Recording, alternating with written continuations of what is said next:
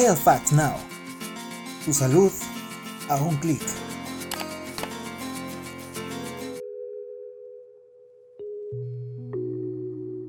En el 2020 se cumplen 25 años desde la Declaración y Plataforma de Acción de Beijing.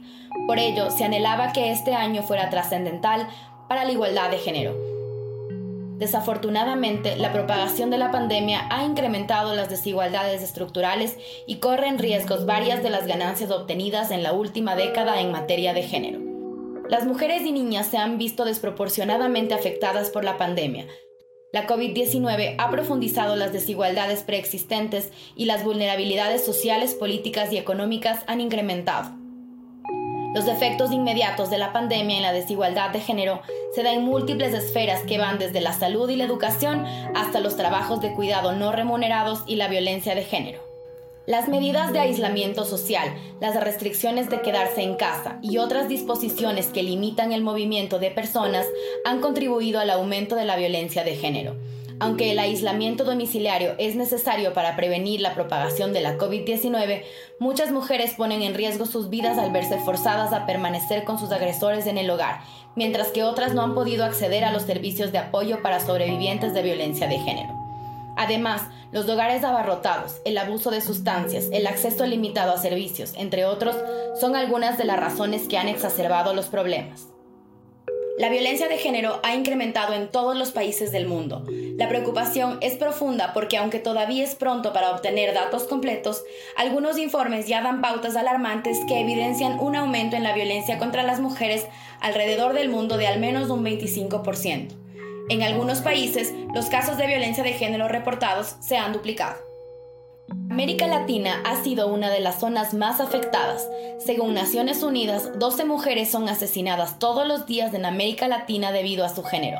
Además, la región alberga a 14 de los 25 países con las tasas más altas de feminicidios en el mundo, aún teniendo en cuenta que la gran mayoría de los asesinatos no se procesan.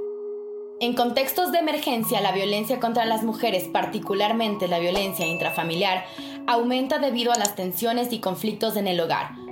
Un ejemplo es el caso de Ecuador, donde del 65% de las mujeres que ha vivido violencia basada en género, 45% ha sido víctima de sus parejas o exparejas. Además, la probabilidad de sufrir violencia cuando el compañero está en casa o en desempleo aumenta en un 28%.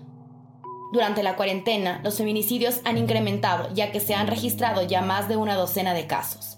La violencia ha sido tan fuerte que incluso en Galápagos se registró el primer caso de feminicidio en este año. Por otro lado, Argentina es otro país donde las cifras relacionadas al número de feminicidios como consecuencia del confinamiento son preocupantes. Casi la mitad de los feminicidios registrados desde que comenzó el año ocurrieron en la cuarentena. Especialistas en género han manifestado su preocupación por la situación, sobre todo por lo complejo que resulta pedir ayuda si las mujeres conviven con sus perpetradores. Igual manera, diarios como The Guardian han publicado informes acerca de cómo distintos gobiernos no están tomando en serio la violencia contra las mujeres. Por tanto, esto contribuye a que la misma continúe aumentando durante la pandemia. Un ejemplo es el caso de México, donde se aprobó un recorte presupuestario del 75% de los fondos para la promoción de la igualdad de género.